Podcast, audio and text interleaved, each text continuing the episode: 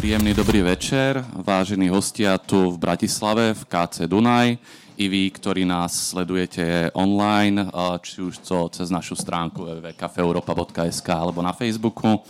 Dovolte mi privítať vás teda pri poslednej diskusii Café Európa v tejto sezóne, v tomto roku v mene hlavného organizátora, ktorým je zastúpenie Európskej komisie na Slovensku, aj v mene spoluorganizátora, ktorým je Slovenská spoločnosť pre zahraničnú politiku, alebo teda SFPA.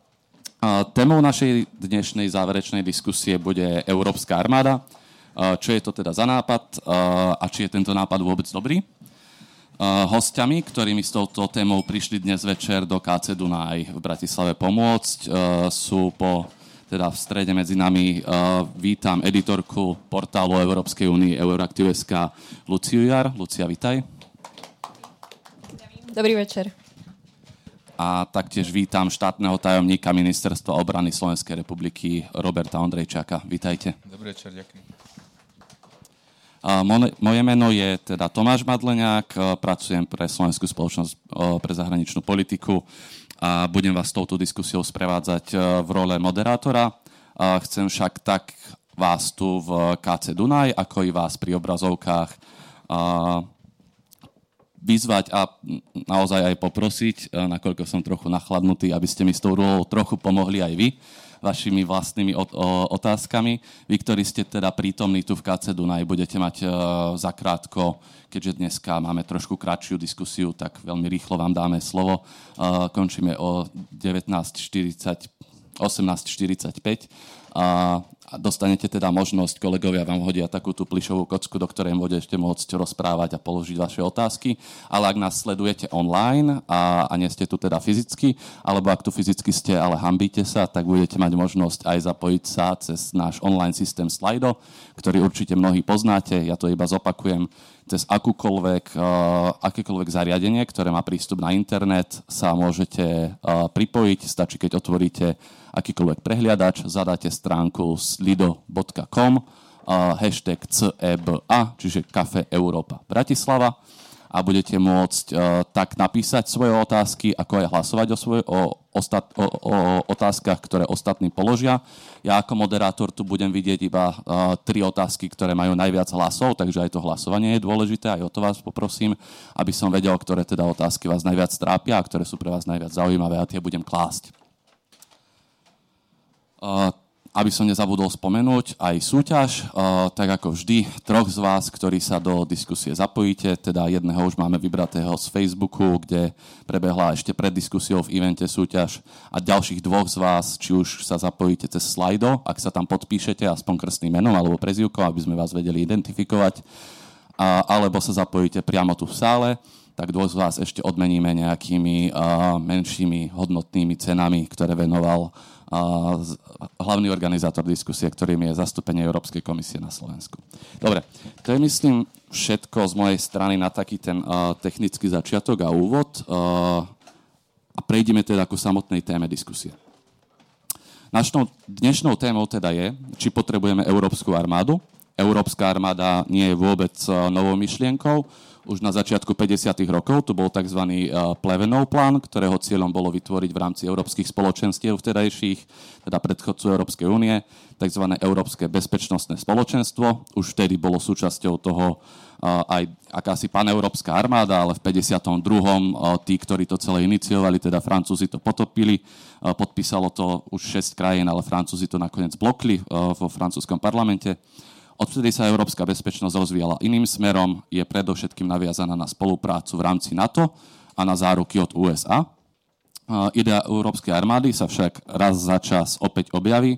V poslednej dobe o nej naposledy hovoril počas svojho predsedu, prejavu o stave Európskej únie, ak sa nemyslím, predseda Európskej komisie Jean-Claude Juncker posledných mesiacoch ju ale podporili aj francúzsky prezident Emmanuel Macron a pridala sa k ňomu dokonca aj nemecká kancelárka Angela Merkelová, ktorá hovorila, že by malo byť našim cieľom eventuálne vytvorenie Európskej armády. Lucia, na začiatok otázka na teba. Ako je teda v súčasnosti na tom európska obrana?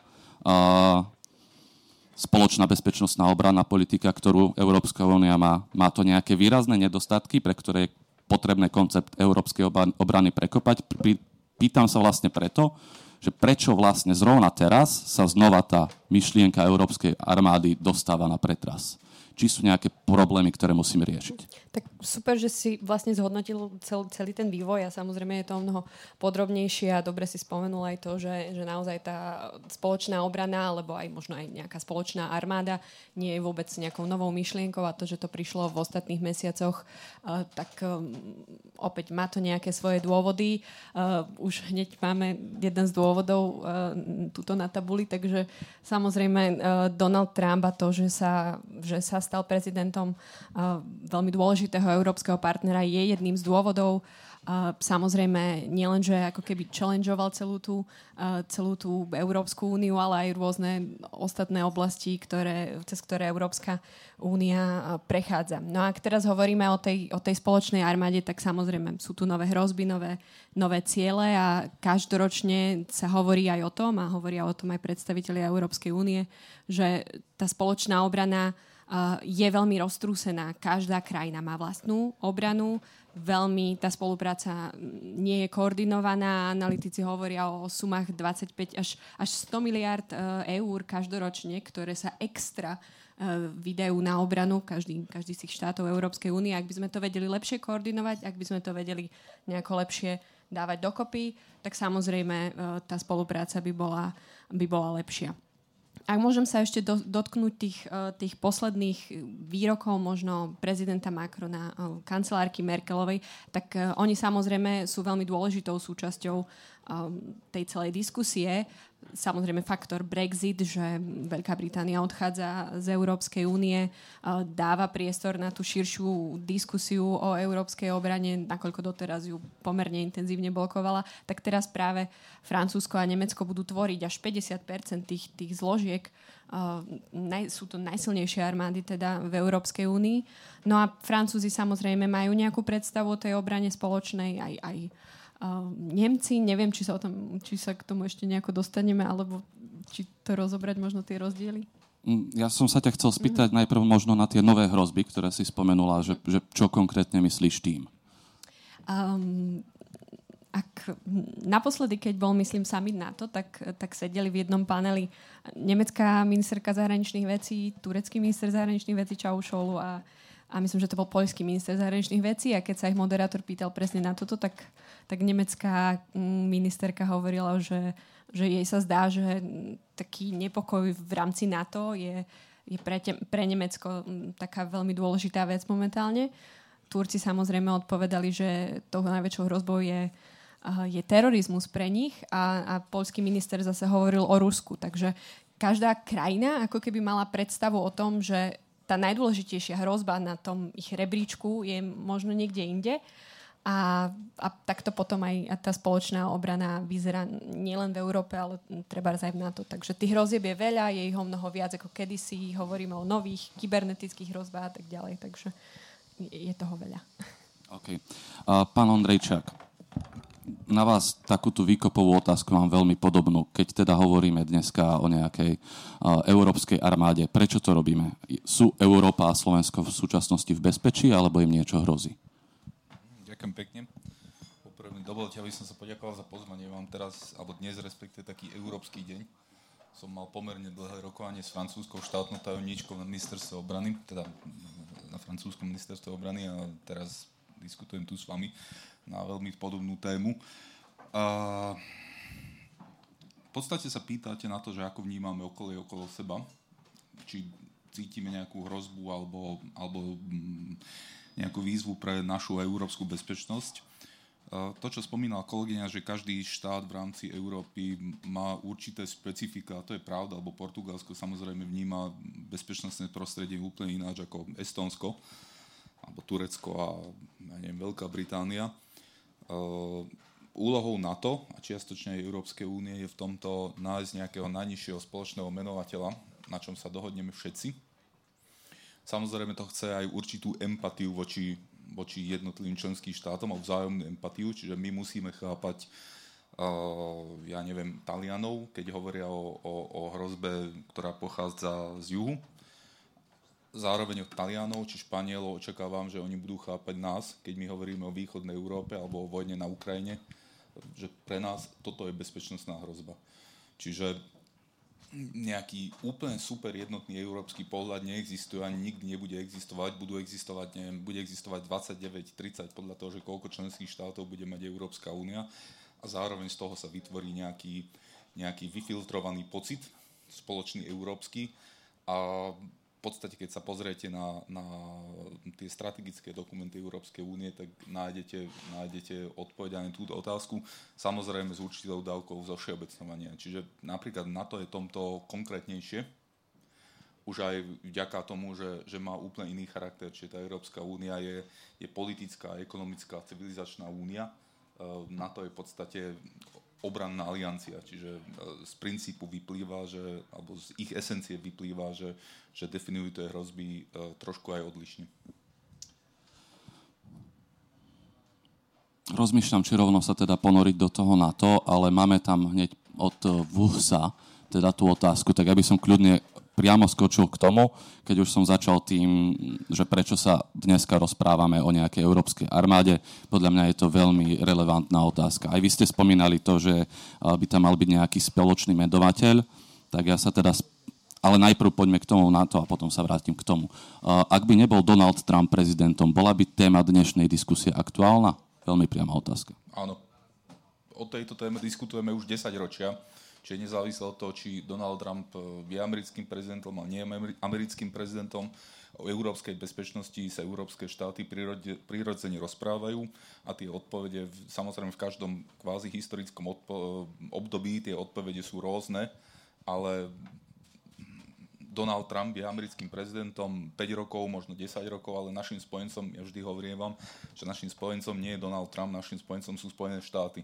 Ale Donald Trump je prezidentom Spojených štátov, takže tú politiku Spojených štátov do veľkej miery, ako, hlavne zahraničnú. Samozrejme, akože ja nehovorím, že, že to, že Donald Trump je americkým prezidentom, nevplýva na európsku bezpečnosť práve naopak veľmi silno a ovplyvňuje to samozrejme tú diskusiu. Ja len hovorím, že diskutovali by sme o európskej bezpečnosti a o spoločnej európskej obrane aj bez toho, aby bol prezidentom on, lebo sme, pred, lebo sme aj pred ním diskutovali.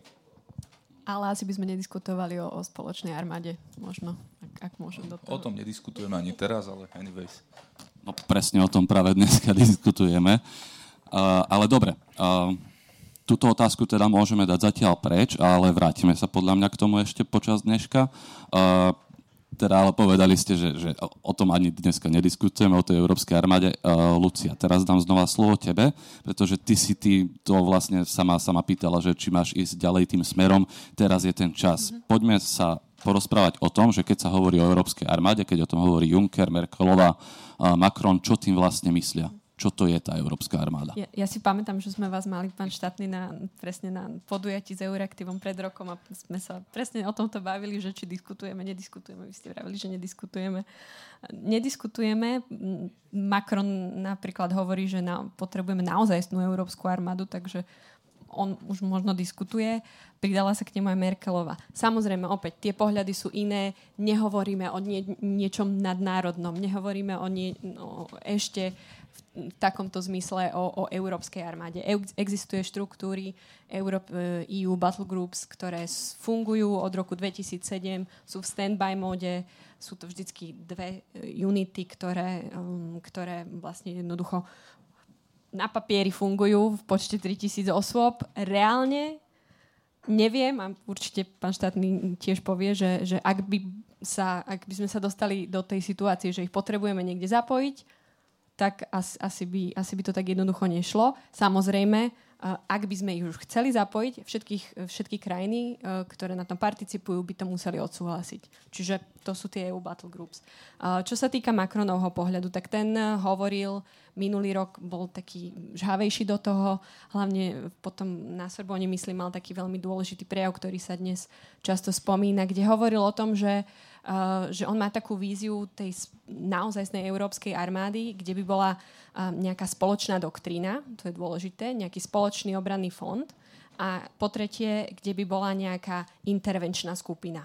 A práve taká intervenčná skupina už aj vznikla v priebehu niekoľkých mesiacov, ale opäť mimo štruktúry Európskej únie, ako keby naproti tomu, čo, čo vznikalo v rámci Bruselu a naproti tomu, čo možno chcelo aj, aj Nemecko, participuje tam 10 krajín, participujú tam aj krajiny, ktoré neparticipujú v PESku, takže táto mm, unit, táto in, intervention uh, in, initiative európska, uh, takisto už začala nejako na papieri fungovať. No a Merkelová práve uh, mala takú opäť predstavu, podporila oficiálne aj v Európskom parlamente tie nápady uh, Macrona, ale opäť priniesla napríklad nápad s tým, priniesla napríklad pohľad na to, že, že by bolo fajn vytvoriť nejakú bezpečnostnú radu v Európe. Um, hovorila, hovorila aj o tom, že, uh, že, by bolo, že bude veľmi dôležité, ako sa celý, celá tá nová celý, celá tá nová idea bezpečnosti bude štruktúrovať podľa toho vzniklo aj PESCO. Vlastne vidíme, že, že je to možno štrukturovanejšie viac tým smerom, ako by to chcelo Nemecko, namiesto toho, aby to bolo možno také akčnejšie, ako by to chcel Macron. Čiže aj, aj podľa toho. No a ak ďalší, ďalším takým veľkým možno rozdielom me, medzi, medzi Macronom a Merkelovou je aj predstava toho, ako budeme napríklad v rámci PESKA vyvážať nejaké stroje a tak ďalej, ale to už som možno príliš ďaleko. OK, pri tom, ako rozprávame teda o Európskej armáde, vedel som, že skôr alebo neskôr sa dostaneme k tomu pesku. Skúsme ale vysvetliť trochu, že čo to vlastne to pesko je a možno obaja by ste na toto mohli reagovať. Neviem, kto chce prvý, kľudne. Ja ešte, ja ešte nadviažem na to, čo okay. kolegyňa hovorila, lebo ja si myslím, že toto je gro celej tej problematiky. Že strašne veľa vecí miešame dokopy a, a pritom používame pojmy, ktoré sú viac politické, žurnalistické, ale nemajú reálny nejaký základ, alebo obsah by som povedal. Tá európska spolupráca už reálne existuje v oblasti obrany, ale európska armáda neexistuje a jednoducho nemyslím si, že v dohľadnom období aj vznikne. Čo je Európska armáda, alebo čo je armáda, alebo čo sú ozbrojené sily. Ozbrojené sily sú jednotky, ozbrojené sily sú command and control, čiže velenie a riadenie, to je spoločná doktrína, spoločné stratégie a spoločný rozhodovací me- mechanizmus, politický rozhodovací mechanizmus. Z toho nemáme nič. Ani jeden. Čiže keď hovoríme o tom, že existuje európska armáda, jednoducho to, je, to, je, to nie je realita. To je virtuálna realita. Uh, možno niekedy raz, keď eh, tá európska integrácia sa dostane na, na takú úroveň, tá politická integrácia, že vznikne napríklad eh, nejaký politický rozhovací mechanizmus o nasadení, ale ani to neexistuje. Neexistuje, európske, neexistuje niečo také, že európsky vojak neexistujú uh, riadiace a veliace mechanizmy. Samozrejme sú určité, určité elementy, také malé bunky, napríklad v Afrike vznikajú tie, tie veliteľstva alebo tie, tie štruktúry na výcvik. Ani tie battlegroups, ktoré Lucia spomínala, sa nedajú považovať za eurovojakov? Nie, lebo to je strašne efemérne. Battlegroups to je... To, to a sa bojové skupiny po Slovensku. Bojové skupiny, no, tie sa menia každých 6 mesiacov, čiže nie sú to žiadni stáli európsky vojaci. To je približne, ja neviem, okolo 2000-2500 vojakov, jedna bojová skupina. Každých 6 mesiacov je v stand-by fáze, alebo teda uh, v pohotovosti sú dve bojové skupiny a vždy sa to poskladáva na ad hoc báze z rôznych krajín. Čiže Battle nie je európska armáda. Battle je, alebo tá bojová skupina, je skupina, ktorú deklaruje určitý počet európskych štátov, ako my sme, na, my, my sme napríklad deklarovali na, na 6, mesiacov, 6 mesiacov v roku 2016 a v roku 2019 opäť na 6 mesiacov V4, teda my hovorím, uh, budeme mať jednu bojovú skupinu, ale to nie je európska armáda, to je jednoducho to je nejaká efemérna štruktúra, ktorá je síce zaujímavá a dôležitá a, a som za, aby sme to riešili ďalej, lebo je to veľmi dôležitý aj politický signál, ale jednoducho od európskej armády to je na, na svetelné roky vzdialené. Lucia, chceš na to ešte zareagovať a potom by sme si mohli ešte vysvetliť, že čo je toto PESCO vlastne. A súhlasím s tým, že, že to nie je, ale ja, takisto, ak by sa, je, je to na papieri, čo je na papieri možno niekedy teoreticky platiť, tak ak by sa všetky krajiny zhodli, tak, tak by tá EU Battle Group musela ísť. Ale opäť tie funkcie nie sú nejaké bojové, ale, ale sú to funkcie humanitárne, sú to funkcie obranné, nejaké mierové a podobne, takže tiež to nie je úplne taká ostrá klasická armáda. No a asi pôjdeš k pesku. OK, tak poďme teda k tomu pesku, pretože pri tých diskusiách o európskej obrane sa jednoducho tomuto nemôžeme vyhnúť, ale myslím si, že pre bežného človeka, bežného občana to asi nie je úplne zrozumiteľné, že nejaké pesko. Pán štátny, skúste vy skrátke vysvetliť, čo je to pesko, prečo na tom Slovensko spolupracuje alebo nespolupracuje a potom to rozoberieme nejako hlbšie. A následne by som už možno pomaly aj začal otvárať diskusiu ku vám. Jednak som si všimol, že tam pribudli otázky, ktoré viac menej reflektujú všetko, čo aj ja som mal pripravené, takže pôjde možno podľa tých otázok zo slajda, ale ešte predtým dostanete potom možnosť aj vy priamo už pýtať sa, aby sme dneska stihli aj nejaké otázky z publika. Ďakujem. Veľmi rýchla reakcia. Mi sa strašne páči tá tretia otázka, lebo keď mi píšu ľudia maily, tak ten auto, neviem, korekt, tá autokorekcia funguje asi všade, lebo ten šťastný tajomník, že nie je ďaleko od pravdy, ale je to smiešne. Um, K tomuto sa určite ešte dneska vrátim, takže jasne, to jasne, zatiaľ môžete nechať tak. Rád. Um, teda PESCO, existuje Lisabonská zmluva a Lisabonská zmluva vytvára podmienku, alebo teda možnosť, príležitosť spolupracovať v určitých oblastiach pre členské štáty. Aj v prípade, že nie všetky členské štáty sa rozhodnú na nejakom danom projekte alebo na nejakej danej politike uh, participovať. Čiže len obmedzenejší počet členských štátov sa môže rozhodnúť, že spustí nejakú iniciatívu. Doposiaľ to fungovalo v podstate v rôznych oblastiach, od Schengenu cez euro a tak ďalej. V obrane to zatiaľ nefungovalo. Na teraz cirka pred rokom a pol aj pod vplyvom Donalda Trumpa, Brexitu a ďalších vecí, jednoducho sa spustila tá tzv. stála štrukturovaná spolupráca, čiže Permanent Structured Cooperation, PESCO, spustila sa a zrazu sme nevedeli, respektíve rôzne štáty mali rôzne koncepcie, že čo, čo vlastne chceme. A v priebehu niekoľko mesačných rokovaní sa v podstate vykryštalizovalo, že PESCO bude a je veľmi praktickým inštrumentom spolupráce európskych štátov v oblasti, v oblasti bezpečnosti a obrany. Je tam 20 rôznych oblastí od spoločných projektov na ktoré sa veľmi často, veľmi nesprávne zredukuje celé PESCO, od vojenskej mobility cez zvyšovanie rozpočtu, výskum, vývoj, čiže je tam pomerne veľa oblastí, kde sa členské štáty zaviazali užšie spolupracovať. E, z môjho pohľadu PESCO má dve dimenzie. Jednak má tú politickú dimenziu samozrejme, jadro, integračné jadro a tak ďalej, ale oveľa dôležitejšie je tá ten praktický prínos pre rozvoj spôsobilosti alebo pre riešenie nejakých konkrétnych e, problémov.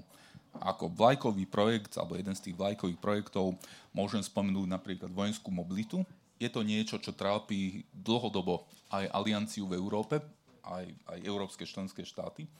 Lebo keď sa pozriete na potenciálny konflikt v Európe, tak je to skôr na východe. Keď sa pozriete na infraštruktúru NATO v Európe, tak to je skôr na západe čiže západné Nemecko, neviem, keď prídu posily z, spoza oceánu, tak tie posily pristanú niekde v belgických alebo v holandských prístav. Čiže sa potrebujete dostať neviem, do Polska, do Pobaltia, do východnej Európy. Máte strašne veľa rôznych problémov. A tak v tom Pobalti predsa tiež má už na to nejakých svojich vojakov. To je strašne málo, to je dokopy 4 tisíc vojakov.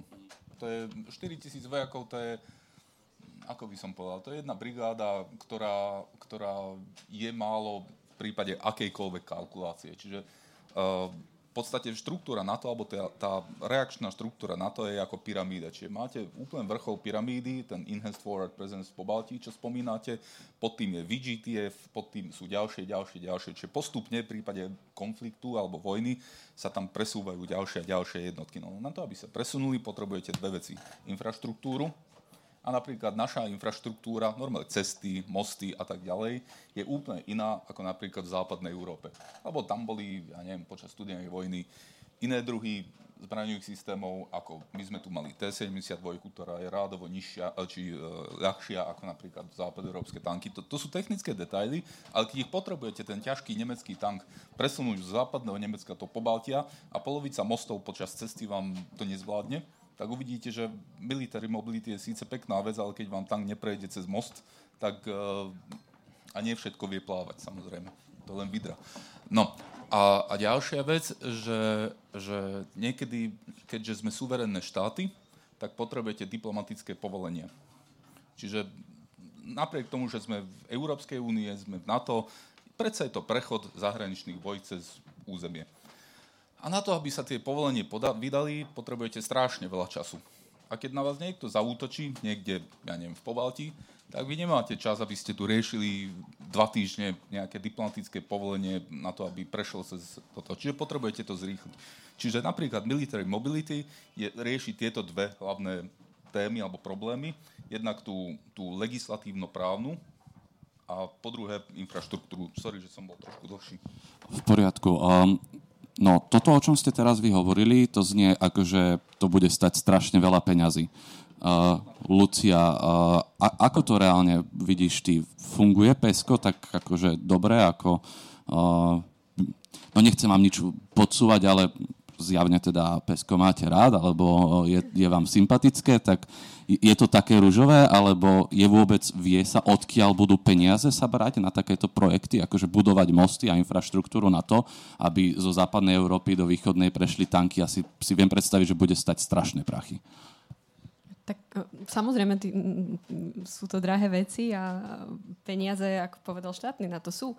A, ale nie sú za, zatiaľ ešte... Odkiaľ? Kto to zaplatí? Samozrejme členské štáty, kto iným všetko platí členské štáty v Európskej únii. Takže e, jednak existuje na, fond, na v, v PESCO už sú vyčlenené peniaze na roky 2019-2020 by to malo byť 500 miliónov, ale keď vieš, koľko stojí jedna stíhačka, tak uh, zase tie Neviem, peniaze... povedz. Strašne veľa. My ideme kupovať za 1,6 miliard koľko stíhačiek?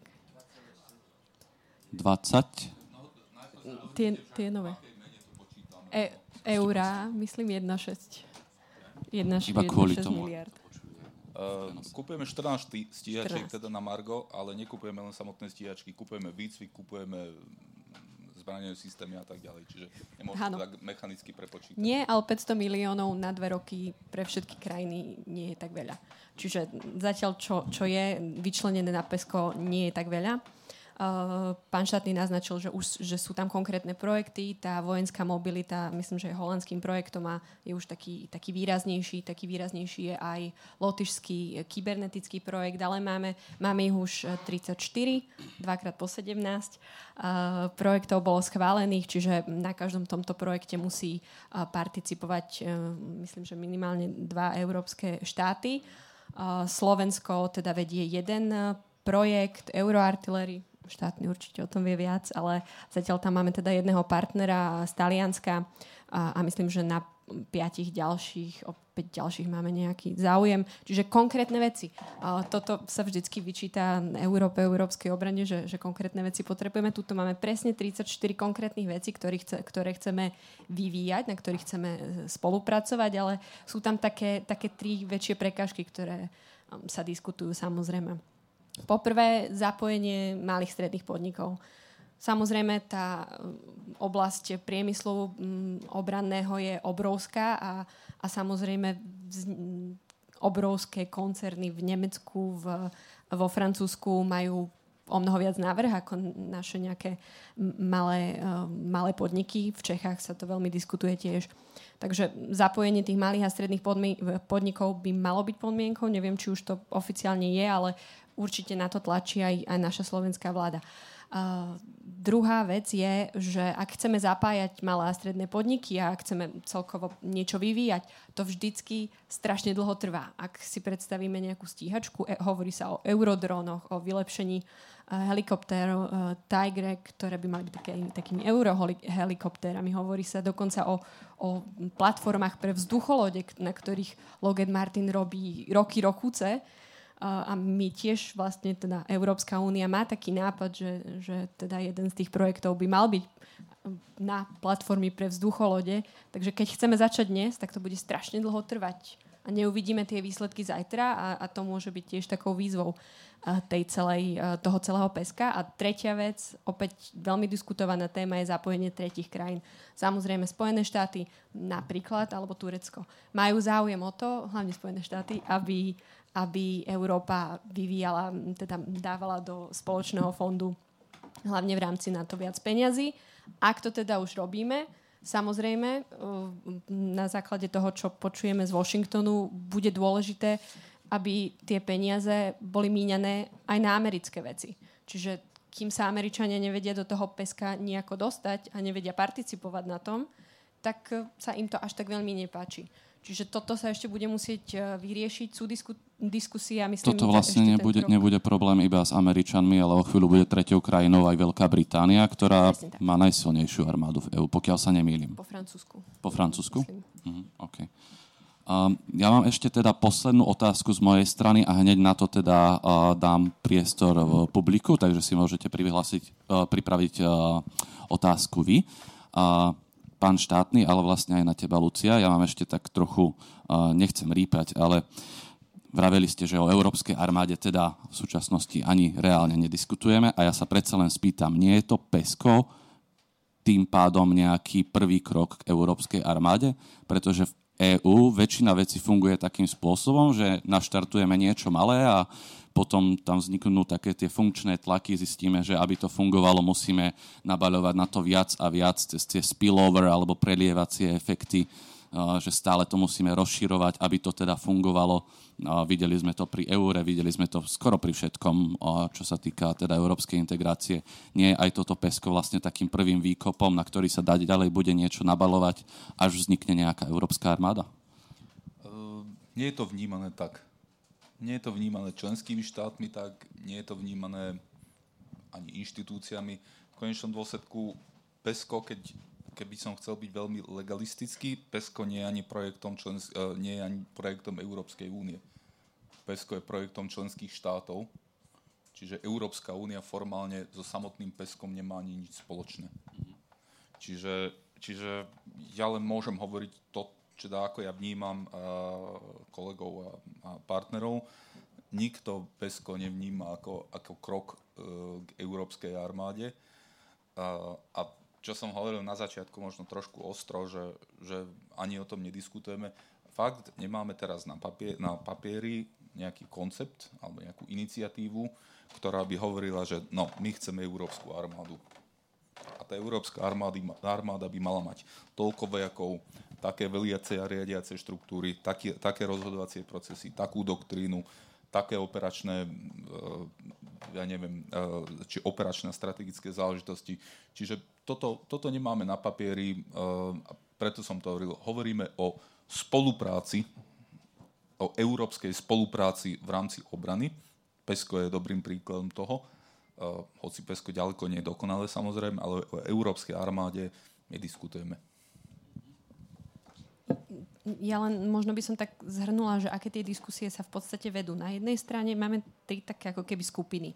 Uh, jednak sú ľudia alebo názory, uh, ktoré si myslia, že tá, to PESCO alebo nejaká strategická autonómia, tak sa to nazýva v rámci európskej obrany, uh, by mala byť takou na jednej strane možno zodpovednosťou v rámci štruktúr NATO, čiže vytvoriť akési možno európske krídlo obrany, ktoré sa vie v rámci NATO obrániť. Druhá, trošku taká silnejšia, mm, silnejšia názorová skupina je strategická autonómia ako nejaké vyhradzovanie sa. Čiže možno aj to PESCO, možno aj ten Európsky obranný fond by sme do toho vedeli uh, vložiť a, a sú to skôr také názory, že, že skúsme, sa vytvo- skúsme vytvoriť tú Európsku úniu, do tak, tú Európsku obranu do takej miery, aby sme sa naozaj vedeli ubrániť aj bez pomoci napríklad Spojených štátov. A tretia, taká už taká extrémnejšia, uh, tá, tá diskusia, ktorá sa vedie možno viac na papieri ako, ako za murmi, teda, alebo v nejakých uh, politických diskusných uh, skupinách, tak je už taká naozaj emanci- emancipovaná. Ak chceme strategickú autonómiu, tak musíme byť strategickí a autonómni. To znamená, že naozaj starať sa sami o seba. A ale je faktom, že Spojené štáty stále sú dôležitým garantom európskej obrany, stále vynakladajú veľké množstvo peňazí, aj keď, keď, si to pozrieme na, keď sa pozrieme na rozpočet, uh, koľko, venuje, koľko venujú Spojené štáty na obranu Európskej únie, tak je to myslím 5-6%, takže to tiež nie je, nie je až tak, také obrovské množstvo peňazí, ako sa to možno zdá, lebo ako to tvrdí prezident Trump, ale je to dôležité, uh, dôležitý ten množstvo peňazí a určite by to chýbalo. Čiže také tri názorové prúdy sú. My sa nachádzame naozaj, ak vezmeme tú európsku obranú politiku, niekde na pomedzi tej, tej prvej a druhej skupiny. OK, ďakujem. A teraz by som teda dal slúbené, vidím tu už jednu a druhú ruku a tretiu ruku. OK, zoberieme to ale po jednom. Tu na vpredu sa pán hlásil prvý, takže nech sa páči.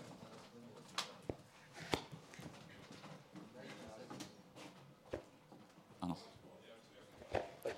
Tak poprosím vás, poprosím vás, aby ste sa predstavili krstným menom, ak, ak chcete. Ja som Braňo, Bráňo. mám 70 rokov, zažil som už všeličo. A z toho hľadiska chcem sa spýtať na e, e, doktrínu tejto európskej armády. No z jednoho hľadiska sme už počuli. Nikto si nevie e, vybrať nepriateľa. No v, vo väčšine to vidím tak, ako aj pán, teda ja to tak nevidím, ale pán štátny tajomník to vidí tak, z východu je tá najväčšia hrozba, treba budovať všelijaké tie e, cesty a mosty. No dobre, ale to nechajme bokom, tu si nevieme vybrať. To sa nevieme shodnúť na tom európske štáty, ale na druhej strane ma zaujíma, ako bude táto vojenská doktrína z hľadiska samostatnosti a svoj, svojbytnosti tejto armády. Či keď sme členmi NATO, či to NATO bude vlastne nadriadené tej európskej armáde a jeho rozkazu, rozkazom, pretože voj, vojen, vojenský poriadok má určité pravidlá keďže sme členom NATO a z NATO sa rozhodne, e, dajme tomu e, zase bez mandátu OSN humanitárne bombardovať nejakú krajinu, čo by nemuselo byť v súlade s našim právnym povedomím, že či tá Európska armáda bude môcť povedať, tak my sa nezúčastníme toho, čo nie je v súlade s medzinárodným právom. Alebo budeme len takým poskokom toho e, euroatlantického súručenstva, a budeme vlastne len vykupovateľmi second-handových e, zbraní zo Spojených štátov, pretože na túto tému e, by som chcel tiež niečo povedať. F-16 sú výborné stroje, ale keď si pozriete dokumentárne filmy, kde priamo americkí vojenskí piloti hovoria o, e, o imitovaných súbojoch, ale v skutočných vo, vo vzduchu, tak F-22 Raptor zostreli 5 týchto F-16, že sa ani nenazdajú. No. Tí piloti hovorili, že nikdy by nechceli sedieť v F-16, keď je vo vzduchu Raptor.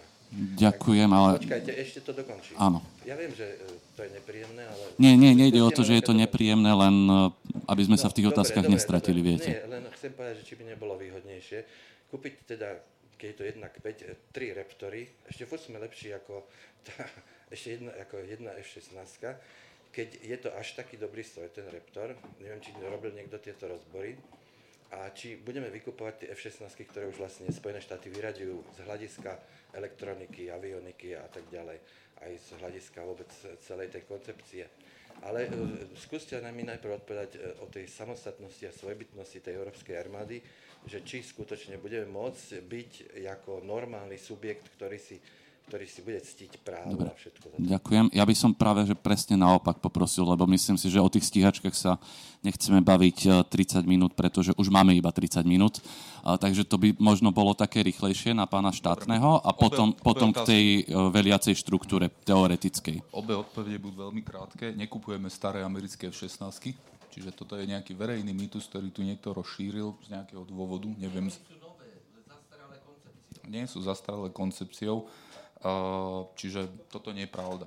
Keď sa pozriete na analýzy, tak jednoducho tie, tie F-16, to, že trup pochádza zo 70. rokov, to je, to je ako koncepčne, to nič neznamená. Ako moderné lietadlo nie je o tom, že, že aký má trup moderné lietadlo, o tom, že akú má avioniku, akú má elektroniku a tá elektronika je jednoducho špičková. Čiže to je jedna vec. Druhá vec, na Raptory, čiže na F-22 my nemáme nemáme na to peniaze a dokon... Nemáme na to peniaze, nemáme na údržbu a aby som vás úplne zrušil, teda tento argument, F-22, teda Raptory Spojené štáty neexportujú nikomu, ani najbližším spojencom. Čiže tak. Uh, čiže, čiže tak. Uh, čo sa týka tých, uh, teda európska armáda, že komu by mala byť nadradená alebo neviem čo, to je veľmi dobrá otázka a o tom sme sa tuto bavili, že jednoducho to nevieme. Že, že jednoducho nevieme, ne, ne, nedisk, ne, neviem vám na to odpovedať, lebo jednoducho nie sme tam.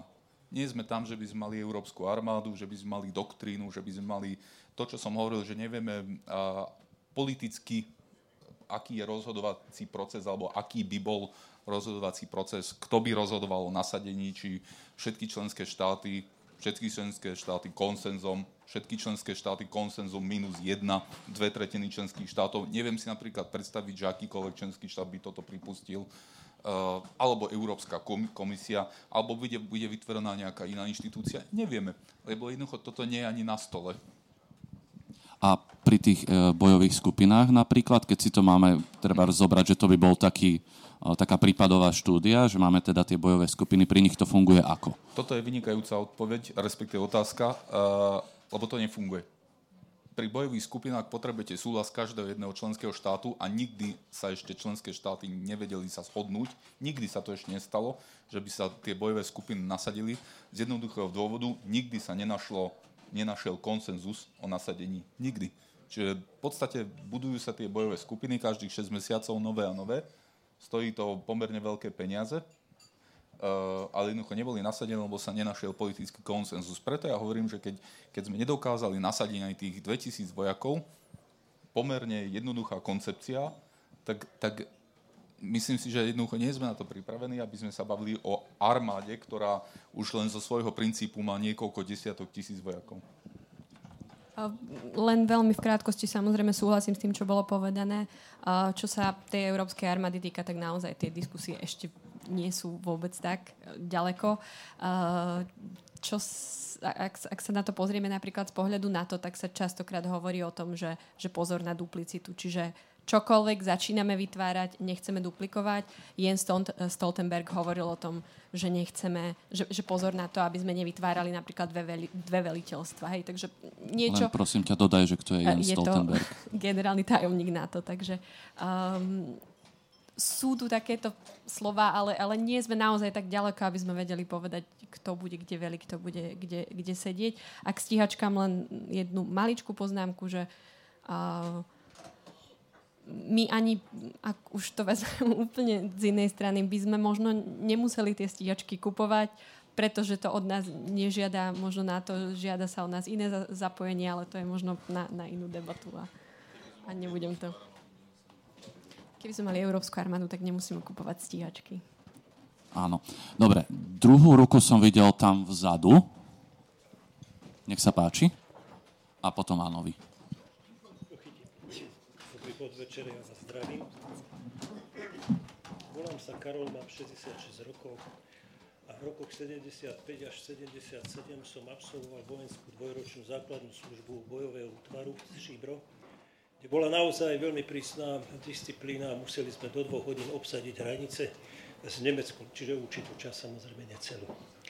Môj názor je ten, že základnou chybou, ktorú spravili slovenskí politici, boli, že zrušili povinnú základnú službu.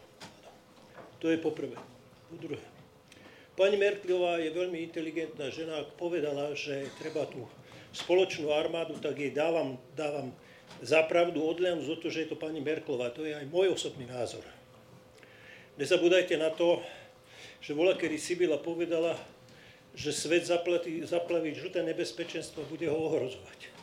Čína má 1,7 miliardy ľudí a môže obetovať 50 miliónov bez toho, že by si toho niekto všimol armáda musí byť spoločná, aby mohla do 48 hodín zasiahnuť ktorékoľvek miesto bez akýchkoľvek vypytovaní sa prezidentov, parlamentov a čokoľvek. Proste tak, jak rakúska policia, keď má problém s nejakým Slovákom, ho môže naháňať po celom Slovensku. To sú dohody. Tie dohody by boli aj tu. Čiže e, zákony musia platiť pre každého. a hlavne musia byť prospech ľudí. Moja otázka je na pána, na pána štátneho tajomníka. Nebude sa, nebude sa bať, keď e, dojde k výborovému konaniu, ktoré bude veľmi prísne, ale budú tam aj platy, počítam, tých vojakov od 6 tisíc eur vyššie. Ak v rakúskej armáde zazupujete, tak vám dajú 5000 eur nástupný plat. Moja otázka na vás je, či sa nebojíte, že tá vaša slovenská neporaziteľná armáda sa v priebehu pár mesiacov rozsype? A po druhé chcem vysvetlenie, čo vy rozumiete pod pojmom ťažký tank. Vyjadrujete sa nepresne. Ďakujem. Dobre, ďakujem. A Dobre, k tej Číne neviem, či sa budeme vyjadrovať, lebo k tomu ešte prídeme určite nakoniec, kedy sa chcem pýtať na, a, aj na to, čo Robert sa pýta, ale skúsme teda tie dve ďalšie veci, ktoré tam boli spomenuté. Prečo som krútil Havol? Jednoducho to, čo hovoríte, to je absolútne popretie demokratickej kontroly nad ozbrojenými silami. Niečo také nemôže existovať, že armáda sa automaticky sama nasadí bez rozhodnutia prezidenta, parlamentu alebo akejkoľvek nejakej demokratickej kontroly. toto, toto nemôže byť. Tak, takto to funguje uh, možno v pár uh, vojenských diktatúrach sveta, ale jednoducho my sme demokratický štát uh, a jednoducho toto, toto by som tu nechcel zažiť. No aby... počkať, ale a možno tá otázka skôr bola myslená, neviem, či bola myslená takto, a ja som ju skôr pochopil takým spôsobom, že aj tie demokratické systémy by mali byť také, aby do 48 hodín jednoducho boli, bola armáda bojaschopná. A či by teda nejaká spoločná, spoločné úsilie toto bolo reálne v Európskej únii?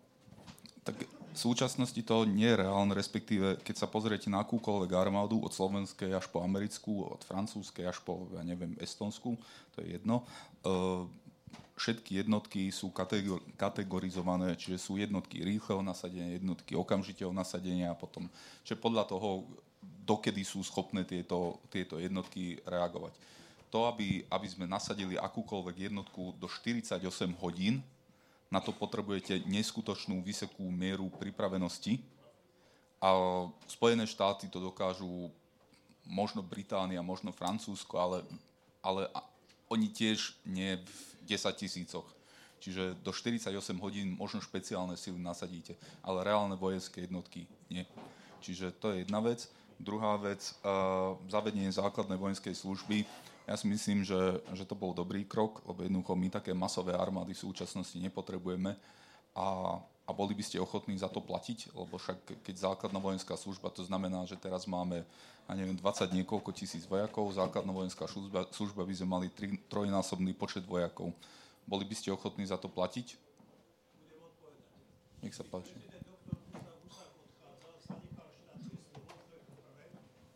Bez čoho? To nie je pravda. Chcem povedať, že zanechal, zanechal takisto silné Československo, ktoré malo e, takú, takú ekonomiku, ktorá uživila 312 tisícovú armádu. To mi neodopriete. Takže z čoho to ide? No jednoducho z našich peňazí. Ale viete, áno, ale viete, aké, aký vojenský rozpočet malo Československo?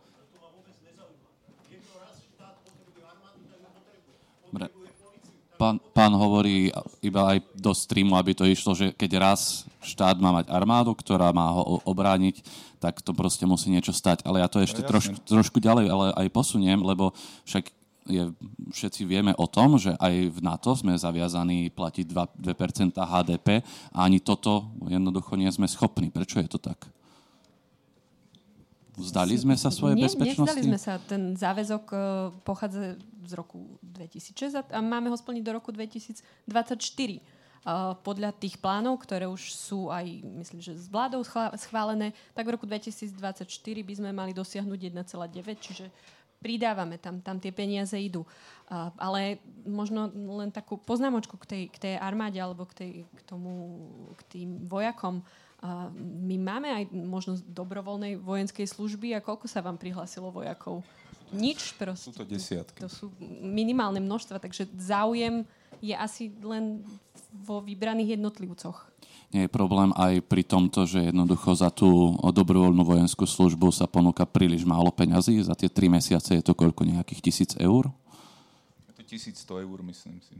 Neviem presne, ale myslím si, že 1100 eur ja sa pýtam aj kvôli tomu, že aj pán ešte jeden taký uh, bod tam mal, ktorý by som chcel vypichnúť a síce to, čo hovoril o tom, že v nejakých západných krajinách, keď niekto narokuje aj do regulárnej armády, tak dostane oveľa vyšší plat ako možno na Slovensku. Na Slovensku máme problém aj s tým, že máme, pokiaľ si dobre pamätám, som čítal nejaké články o tom, že proste máme príliš málo ľudí v armáde, lebo ľudí jednoducho neláka toto, toto povolanie vojaka, pretože to nie je zaplatené. V prípade nejakého federalizovania na európskej úrovni uh, ozbrojených zložiek toto by nebol problém? Však aj nejakú federalizovanú európsku armádu by niekto musel platiť, čiže to je jedna vec.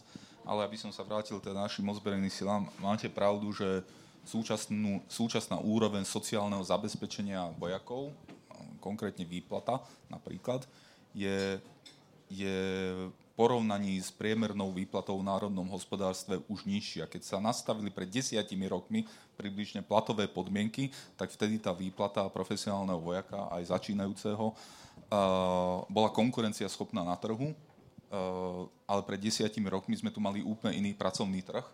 Jednak priemerná výplata bola oveľa nižšia, nezamestnanosť bola oveľa vyššia Čiže oveľa ľahšie sa rekrutoval. V súčasnosti už je to problém.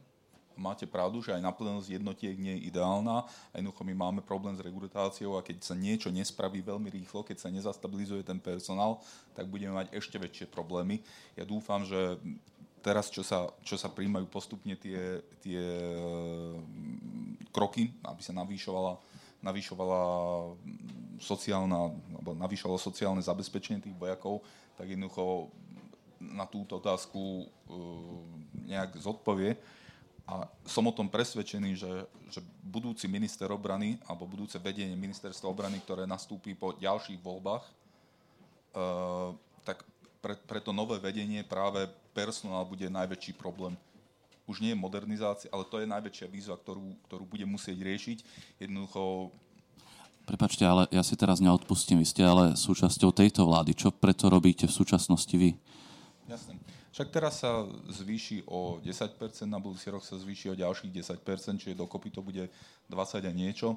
Plus uh, sa, sa od júla, myslím, od leta, sa príjme ďalšia kategorizácia tých výplat, čiže radikálne sa zvýšia uh, výplaty vojakov. Jednoducho, my tu môžeme sa hrať na neviem čo, že, že vymyslíme gulu alebo koleso, ale jednoducho ľudia pracujú aj pre peniaze Čiže buď im zvýšime výplaty a tým pádom sa ten personál zastabilizuje, alebo, alebo nezvýšime a potom, potom budeme naďalej plakať. Čiže preto ja hovorím, a je to dobrá otázka, však odpoviem na to práve, jednoducho musíme zvýšiť výplaty a priebehu budúceho roka e, tomu dôjde.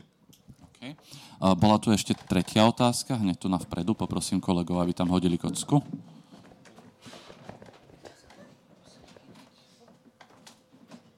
Ďakujem, ja som e, Daniel. Ja by som sa rád vrátil k našej pôvodnej téme. Mm, ja som to troška pozeral. Za posledných 250 rokov je viacero prípadov, keď jeden štát mal dve až tri armády. Niekde do, do, úplne nezávisel od seba štruktúrou, výcvikom aj organizáciou. Ale e, ako tak sa mi podarilo nájsť len jeden prípad, že mali väčšia skupina štátov jednu armádu, lebo aj tu veľmi pochybný príklad, to je príklad nemeckého spolku v prvej polovičke 19. storočia, ale aj tam boli jednotlivé národné kontingenty. Chce to povedali z dnešného pohľadu pod rakúskym alebo prúským vedením. E, preto to ma tak nejako núti k takejto otázke, či vlastne pojem Európska armáda nie je skôr istý eufemizmus, zástupný problém buď za, za akúsi e, intenzívnejšiu spoločnú obrannú a bezpečnostnú politiku, respektíve je za tým taká nejaká naivná snaha, že nás bude brániť niekto iný a tá Európska armáda to už bude záležitosťou niekoho iného. Respektíve to, či vlastne keď sa otvára diskusia o Európskej armáde, už sa vlastne nepriamo neotvára diskusia o federalizácii Európy, alebo aspoň jej povýšení na úroveň tzv. reálnej únie, ale skôr tej, tej federalizácie. Lebo si neviem predstaviť, že by to ako armáda mohlo byť niečo, kde by neexistoval nejaký európsky minister obrany, európsky prezident, ktorý proste vydá rozkaz a teraz sa ide. Alebo tamto velenie, že by sa mala zísť nejaká Európska rada a tri dní diskutovať o, o operačnom rozkaze si jednoducho neviem, neviem predstaviť. Či už cesta k Európskej armáde nie je vlastne cesta k vlastne európskej štátnosti. Ďakujem. Ďakujem veľmi pekne. Nech sa páči, môžu ja začať. Ja asi súhlasím s tým federalizmom. Presne je to, je to tá jedna oblasť tej diskusie, ktorá je taká extrémnejšia, emancipovanejšia určite, určite by to platilo, ale uh, ja by som naozaj tie, tie diskusie úplne nepodceňovala. My sme, ja som písala o Európskej službe pre vonkajšiu činnosť, ako vznikala postupne, aké kadejaké diskusie boli okolo toho, ako sú generis nová inštitúcia vzniká a ako môže byť niekto, nejaký minister zahraničných vecí Európskej únie. A máme tam, máme tam už druhú ženu a stále tých právomocí je viac, stále tá jej tvár je o mnoho viditeľnejšia, tie aktivity o mnoho dôležitejšie a, a má svoj hlas v rôznych oblastiach na, na svetovej politike. Je to samozrejme o mnoho jednoduchšie rozprávať, ako poslať ľudí e, priamo do boja, ale opäť sme na začiatku takej praktickej diskusie. Môže to trvať roky, ale môžeme sa tam dostať, prečo nie? To vidím veľmi pozitívne. Ja súhlasím v podstate so všetkým, čo kolega Šmihula povedal. OK. Uh, máme tu ešte dve otázky. Ja by som chcel najprv zobrať jednu zo slajda, ak dovolíte, a potom zoberieme ešte tie dve vaše a určite to stihneme, alebo teda snáď to stihneme. A pán štátny tajomník Robert, váš e, medovec, sa pýta v slajde, a že jeden z vašich koaličných partnerov bojuje proti našej bezpečnostnej stratégii štátu. Jednak on sa pýta konkrétne, že aký je postoj e, z tohto koaličného partnera aj k téme spoločnej európskej armády, ale ja to ešte rozšírim na, na samotnú tú otázku toho, lebo ja som sa vás na začiatku spýtal, že pán Ondrejčak sú Európa a Slovensko v bezpečí. A my sme si tu prebrali teda tú Európu, skúsme si prebrať tu Slovensko a rozšírim to aj na to, čo sa potom pýta Patrik, pretože Patrik sa potom v slajde pýta, že a, a to už nie je tá otázka, ktorú som chcel, ale pýtal sa, a, že keby sa teraz vojna na Ukrajine rozšírila až na, naše, uh, áno, na našu východnú hranicu, či prežijeme. Uh, pretože tá bezpečnostná stratégia, tam jeden z tých hlavných problémov je to, že pomenúva, uh, ako ste aj vy v diskusii viackrát povedali, že t- ten hlavný, tá hlavná hrozba je na východe a tomu koaličnému partnerovi sa to nepáči. Takže ne, nevytvára toto nebezpečie pre Slovensko? Žiadny štát sám neprežije v Európe v prípade, že bude nejaký veľký konflikt, čiže preto sme súčasťou aliancie. A tá aliancia ako celok je silnejšia ako čokoľvek okolo nás. A, a najmä keď tá aliancia bude funkčná. Čiže preto pracujeme. A, čiže ak sa pýtate, že či Slovensko je schopné sa sama sa samo obrániť proti nejakému rozsiahlému, alebo v prípade nejakého veľkého rozsiahleho konfliktu, tak nie, že Slovensko nie je schopné, ale od nás ani oveľa väčšie štáty nie sú schopné. Čiže preto existujú aliancie.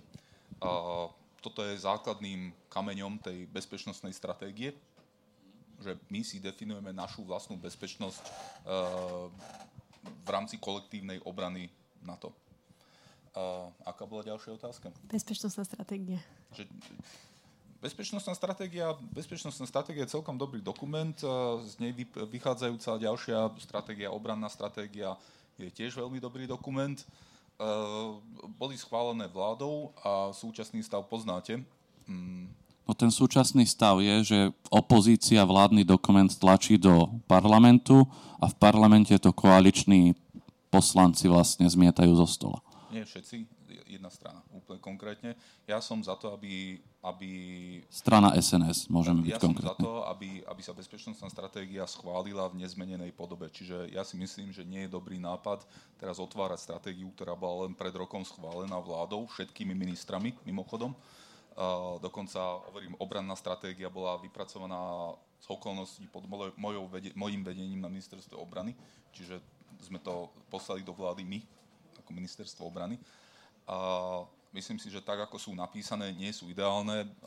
Viem si predstaviť rôzne vylepšenia, ale určite nie vylepšenia typu, že vykastrujeme opis bezpečnostného prostredia na nič nehovoriace vety, ktoré sa hodia od Paraguaja až po Kambodžu na každý štát. Čiže myslím si, že, že je to rozumný kompromis medzi, medzi možným a, a reálnym. A to, ako je to napísané, tak ja si myslím, že je reálne. OK, dáme teda priestor do publika, najprv pre vás. Poprosím kolegov a pán v červenej mikine v okuliaroch. Ďakujem za slovo, dobrý večer prajem aj u mikrofónu. E, chcem sa opýtať také dve krátke otázky. E, jedna je, či do akej miery sa tzv. neutrálne štáty v Európskej únie, ako napríklad Rakúsko, Írsko, Fínsko, Malta, e, zapájajú do európskych obranných štruktúr, či majú chuť sa zapájať.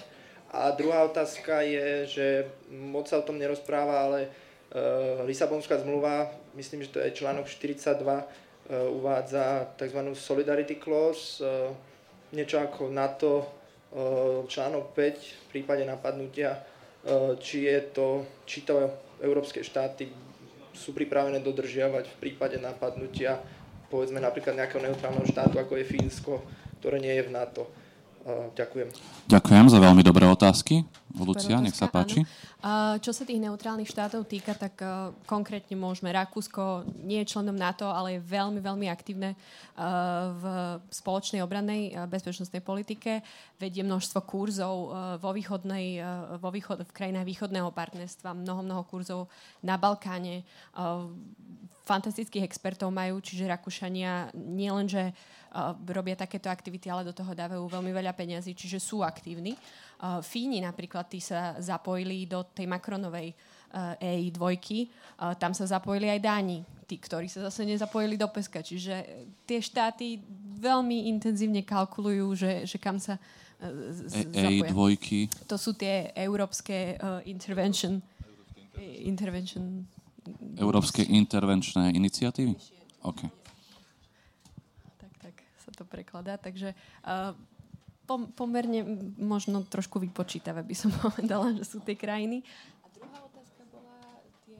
42. Článok, presne, článok 42 a to už sme mali v roku 2015, ak si spomeniete, po, po tom, ako v Paríži boli teroristické útoky, tak vtedejší prezident Hollande hovoril, že to nie je útok len na, na Francúzsko, ale je to na Európu, čiže mal taký recall na, na tento článok. Ale neviem, ako to vlastne dopadlo. Dobre, tak uh, teda s tým 42 sedmičko, s tou 42 sedmičkou, teda s tým článkom, uh, bolo to aktivované vtedy. Vnímal sa to skôr ako, solid, ako článok, ktorý aktivuje solidaritu, ale nie kolektívnu obranu. Ostatných mesiacoch tu boli rôzne šumy, keď, keď francúzsky prezident hovoril o tom, že, že tá 42 sedmička, že by mohla nejakým spôsobom sa priblížiť článku 5 mm. Severoatlantickej zmluvy a v podstate každý to tak povedal, že asi tak ani nie, lebo teda... Tak ale čo, tu... čo potom znamená tá solidarita, že povieme, že je nám to ľúto a to je všetko? Nie, solidarita znamená konkrétne kroky, napríklad počas, počas, tých, eh, počas tých teroristických útokov v Paríži. Eh, Francúzi nás požiadali o pomoc napríklad v Afrike, Čiže, lebo francúzske ozbrojené sily e, boli, boli vyťažené napríklad patrolmi na francúzských uliciach. Oni majú nasadených, myslím, 12 tisíc či koľko vojakov, aby patrolovali v Paríži a vo veľkých mestách a požiadali európske štáty o, o solidaritu, teda, ale aj o konkrétnu solidaritu. Čiže napríklad britské alebo, alebo ďalšie šta- e, letectvá riešili strategický transport, logistické zabezpečenie, čiže pomáhali tým francúzským jednotkám, ktoré zase bojovali v Afrike. Čiže existuje niečo také, ale nie je to článok o kolektívnej obrane v, v, v, v zmysle, ako to vnímame v prípade článku 5 e, Severoatlantickej aliancie. A čo sa týka tých štátov, tak Malta je úplne mimo. Malta nepracuje ani v rámci pe, PESKA, ale všetky tie ostatné štáty nejakým, nejakým spôsobom sú zaangažované. Čiže tá, tá, ten koncept tej klasickej neutrality v Európskej únii už ani nejak veľmi nefunguje alebo neexistuje, lebo už sa skôr hovorí, že nealiančný štát, lebo také Rakúsko napríklad e, za ostatných 20 x rokov e, sa zúča, alebo bolo jedným z najdôležitejších e, prispievateľov do operácií na Balkáne. A tie, bal, a tie balkánske operácie to neboli len úplne, že Havaj, že peacekeeping a tak ďalej, ale tam pre všetkým v určitom období, tej počiatočnej fáze, to boli trošku, trošku rizikovejšie operácie, čiže, čiže ten klasický koncept neutrality v Európe už eroduje a z tohto pohľadu napríklad to Rakúsko je dobrý príklad. OK. A máme tu teda poslednú otázku, posledných 5 minút. Ja ešte poprosím kolegov, aby spustili v slajdo anketu, keďže sa blížime teda ku koncu našej diskusie. Vypočuli sme si reakcie. Tam je tá otázka, že nakoľko je podľa vás Európska armáda teda dobrým nápadom a máme pre vás pripravenú škálu od 1 po 5 hviezdičiek. Zaujíma nás teda za tú hodinku a pol, čo, čo si o tom vlastne myslíte. 5 hviezdičiek je samozrejme, že je to super nápad, mali by sme to hneď zaviesť. Jedna hviezdička je, že je to nezmysel. Takže prosím hlasujte a zatiaľ poprosím teda poslednú otázku tam vzadu. Hneď to bude. Nech sa páči. Dobrý večer, moje meno je Lukáš a ja by som sa rád opýtal, či je zrušenie výnimky pre spoločné obstarávanie, alebo teda jednotný trh v rámci obrany, jeden z takých prerequisites na to, aby fungovala nejaká spoločná armáda. Takže na záver konkrétna otázka. Nech sa páči. Obranné obstarávanie, obstarávania sú absolútne špecifickou oblasťou, čo sa týka verejného obstarávania. Teraz sa vo Slovenska a toto si chráni fakt každý členský štát neskutočne. Čiže ja som z princípu človek, ktorý, ktorý presadzuje čo najväčšiu mieru transparentnosti a otvorenosti a voľnú súťaž a tak ďalej, ale európska realita je jednoducho taká, že, že tie obranné obstarávania uh, sú vyňaté z toho a jednoducho tam nevidím úprimne, nevidím ani nejakú politickú vôľu a teraz hovorím o celoeurópskej úrovni, z úrovni členských štátov, že by sa to nejak extrémne zmenilo. Jednoducho sa argumentuje, že bezpečnosť je, je prvoradá a je nadradená ďalším iným princípom. Čiže neviem, či je to prerekvizit, neviem, že, ne, nemyslím si, že Nemyslím si, že toto by, toto by vyriešilo všetky problémy sveta. Na druhej strane, každá, každý krok, ktorý, ktorý smeruje k vyššej transparentnosti, dodáva väčšiu legitimitu týmto krokom. A toto je veľmi dôležité, ktoré túto podceňujeme, myslím si, aj na Slovensku, že legitimita týchto, týchto krokov, nákupov, obstarávania a tak ďalej je absolútne kľúčová vec. Lebo ešte raz nemusíme mať takúto šancu, akú máme teraz. Ďakujem a po, poprosím teraz obidvoch našich dnešných hostí o veľmi krátku reakciu. Ako by ste zahlasovali vy? Skúste teda ešte ľudí presvedčiť možno v tom hlasovaní o, o, o, o svojom názore. Zatiaľ nám to vychádza priemerné skore nejakých 3,6, takže zdá sa, že tí ľudia, ktorí tu dnes s nami boli alebo nás pozerali online, sú mierne, ale skôr na, naklonení tomu, aby sme predsa len Európsku armádu vybudovali. Takže ako by ste vy zahlasovali a prečo? Ja si myslím, že aj z toho, čo som povedala, je celkom jasné, že asi by som mm, bola za, za, venč, za väčšiu uh, strategickú autonómiu od Spojených štátov alebo od akéhokoľvek iného štátu, uh, ktorý nie je členom Európskej únie. Snažíme sa byť jednotnejší, snažíme sa byť silnejší a mm, dokázať sa obrániť, takže uh, treba sa posúvať. Ja si myslím, že treba klasť dôraz na zvyšovanie, zvyšovanie spôsobilosti Čiže aby tie, aby tie jednotlivé už existujúce európske armády, aby boli e, viac vycvičené, lepšie vyzbrojené, aby vedeli reagovať rýchlejšie. Jednoducho, ja som proti vytváraniu ďalších štruktúr byrokratických alebo akýkoľvek bez toho, aby sa zvýšila spôsobilosť. Lebo my tu budeme mať, alebo môžeme mať 10 ďalších štruktúr, iniciatív a tak ďalej, ale keď budeme mať armády, ktoré, ktoré nedokážu reagovať ja neviem, len, len do dvoch mesiacov po vypuknutí konfliktu, a toto je reálne číslo, to, čo teraz hovorím, v prípade niektorých ozbrojených síl, alebo mesiac po, tak, tak nám to nepomôže nič. Čiže ja si myslím, že musíme reagovať. Asi ste presvedčili. Čo, poskočilo to? No vidíte. Môžem kandidovať. Stiahli ste to trošku, ale stále sme teda. cez 3. Ja, ja len jednu poznámočku, že to, a mali to saudsko-arabské noviny zrovna písané, že, že zatiaľ tak trolovali Európu, že zatiaľ máme toľko papiera, že, že tým papierom a prekladmi všetkým okolo tejto armády by sme sa skôr ubranili ako, ako spoločnou armádou. Takže ešte tam nie sme, ale môžeme byť. Okay, takže v prípade potreby neubijeme uh, nepriateľa čapicami, ale fasciklami.